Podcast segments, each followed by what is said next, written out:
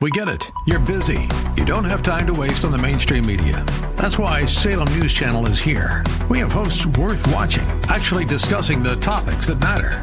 Andrew Wilkow, Dinesh D'Souza, Brandon Tatum, and more. Open debate and free speech you won't find anywhere else. We're not like the other guys. We're Salem News Channel. Watch anytime on any screen for free 24 7 at snc.tv and on Local Now, Channel 525.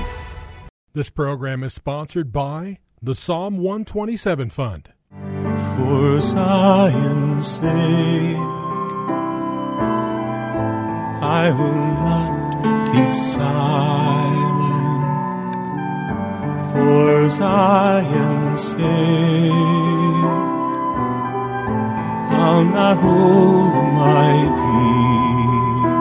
peace. Welcome to For Zion's Sake.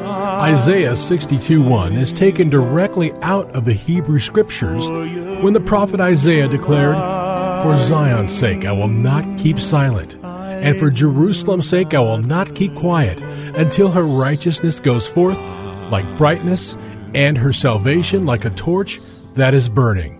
Your hosts for the program are Shelley and June Volk, Jewish believers burdened to see Jew and Gentile become one. Believers strengthened in their faith and for their Jewish kinsmen to come to the saving knowledge of Jesus as the Messiah, the Son of God. Welcome to For Zion's Sake. It's a delight to be with you. We're the Volks. My name is Shelley. And my name is June. Hi, everyone. Well, we're concluding another week, and it's been eventful because we've been talking about the feasts of the Lord, the appointed times of the Lord. And this week we focused on the final appointed time, the seventh one, which is the Feast of Tabernacles, which is also called the Feast of Ingathering or the Feast of Booths. And we spoke that the fall feasts are in the seventh month on the Hebrew calendar, and seven is the number that means completeness and fullness. And the Feast of Tabernacles is the final appointed time of the Lord. And as we said over the course of this week, it's a feast or an appointed time of the Lord that looks back and it recalls the grace and the mercy and the compassion of God in taking our people through the 40 years in the wilderness. And it also has a prophetic view because this is the only appointed time that has not yet been fulfilled by Jesus, but it will. So it's a very joyous time looking and seeking that which will come in the future. And we talked about the feast days with the priest going to the pool of Siloam and taking water in a gold pitcher and pouring it onto the basin near the offering. And we know that in Isaiah 12:3 it says, "With joy you shall drink draw water out of the wells of salvation." And the priest would pour the water and the people would be so joyous and uh, worshipful that it says in Psalm 118, one of the Hallel Psalms, we beseech thee, O Lord, save now. We beseech thee, O Lord, make us now to prosper. And on the last day of the feast, which is called Hoshana Rabbah, we brought out the fact that perhaps just as the water was being poured by the offering, a voice came forth. That voice was Jesus, and he said, If any man is thirsty, let him come to me and drink. He who believes in me, the scripture said, from his innermost being shall flow rivers of living water. And then immediately after that, we read in the text, John 7:38, but this he spoke of the Spirit, whom those who believed in him were to receive, for the Spirit was not yet given because Jesus was not yet glorified. So water in the old covenant was so often a picture of the Spirit and you know what's interesting as we bring this pro uh, this week's teaching to a close? That water being the spirit we really need to see that we in this day and age when there's so much difficulty and so many problems coming down our way we need to be men and women filled with the spirit. I just want to point out in luke in luke chapter 24 when jesus was on the earth for the 40 days the disciples were shattered.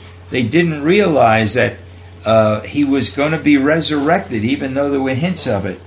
But when they met on the road to Emmaus, Jesus was speaking to them, and all of a sudden he spoke to them and said, O foolish men and slow of heart to believe in all that the prophets have spoken. Was it not necessary for the Christ to suffer these things and to enter his glory? And beginning with Moses and with all the prophets, he explained to them the things concerning himself in the scriptures.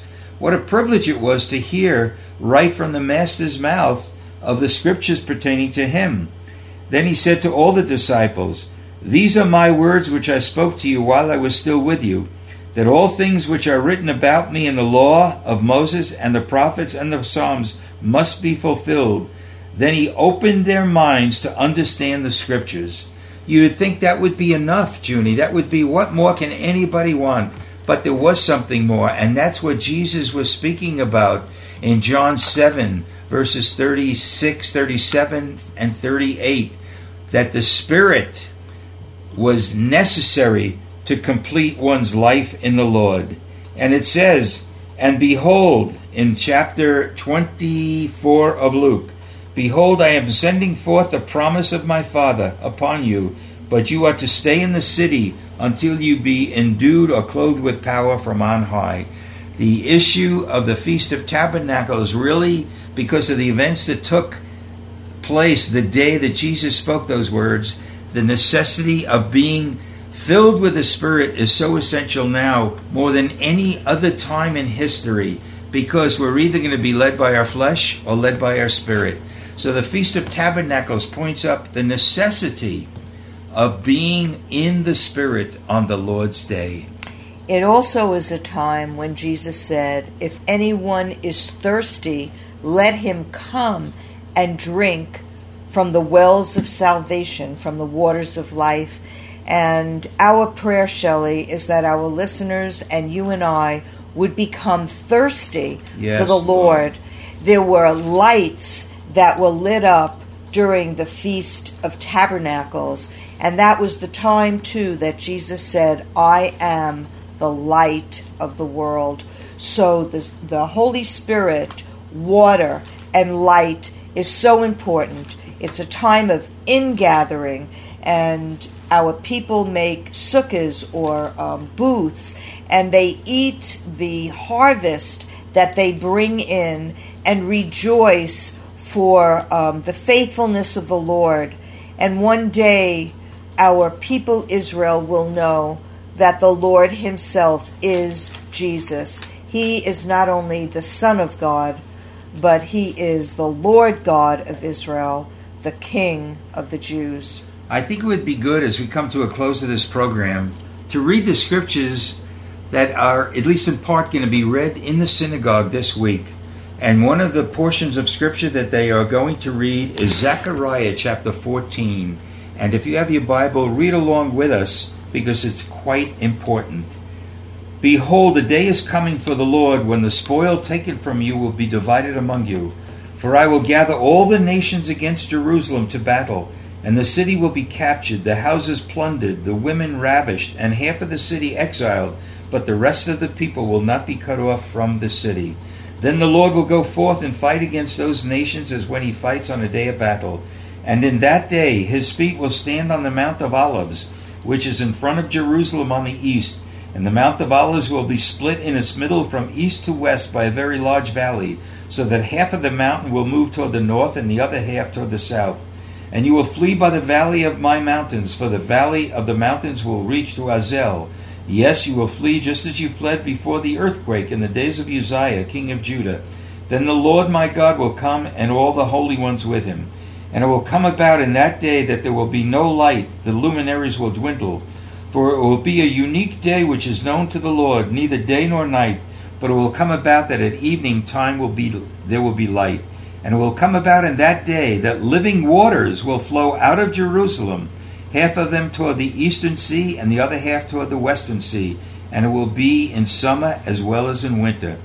And the Lord will be king over all the earth in that day. The Lord will be the only one, and his name the only one. All the land will be changed into a plain from Geba to Rimmon, south of Jerusalem. But Jerusalem will rise and remain on its site from Benjamin's gate as far as the place of the first gate to the corner gate, and from the tower of Hananel to the king's wine presses. And people will live in it, and there will be no more curse, for Jerusalem will dwell in security. Now, this will be the plague with which the Lord will strike all the peoples who have gone to war against Jerusalem. Their flesh will rot while they stand on their feet, their eyes will rot in their sockets, and their tongue will rot in their mouth. And it will come about in that day that a great panic from the Lord will fall on them, and they will seize one another's hand, and the hand of one will be lifted against the hand of the other. And Judah will also fight at Jerusalem, and the wealth of all the surrounding nations will be gathered gold and silver and garments in great abundance. Verse 16 Then it will come about that any who are left of all the nations that went against Jerusalem will go up from year to year to worship the King, the Lord of hosts, and to celebrate the Feast of Booths or the Feast of Tabernacles. And will be that whichever of the families of the earth does not go up to Jerusalem to worship the King, the Lord of hosts, there will be no rain on them. And if the family of Egypt does not go up or enter, then no rain will fall on them. It will be the plague with which the Lord smites the nations who do not go up to celebrate the Feast of Tabernacles. This will be the punishment of Egypt and the punishment of all the nations who do not go up to celebrate the Feast of Tabernacles. In that day there will be inscribed on the bells of the horses, Holy to the Lord, and the cooking pots in the Lord's house will be like the bowls before the altar. And every cooking pot in Jerusalem and in Judah will be holy to the Lord of hosts, and all who sacrifice will come and take of them and boil in them and there will no longer be a Canaanite in the house of the Lord of hosts in that day. I'm reading this, or I should say, I read it, that you could get a burden for our people Israel. They'll be sitting in synagogue and be reading these scriptures, and because of the blindness that's still on their eyes, they will not understand that this is a prophetic view that one day in Israel it will be inscribed on their horses, Holy to the Lord and all the cooking pots in Jerusalem will be holy to the Lord of hosts, because Israel will be redeemed, and we will see the reality of the Feast of Tabernacles when all nations, many of whom are now against Israel, will be called to come up to worship and praise the Lord on the Feast of Tabernacles, and God will punish those nations that don't come up. So we're seeing we are so close to this happening. We are living in the end days and we have to look forward to the Feast of Tabernacles when there'll be a ingathering. That's another feast for the Feast of Tabernacles, uh, Tabernacles, the great feast of ingathering. So we're just appealing to you.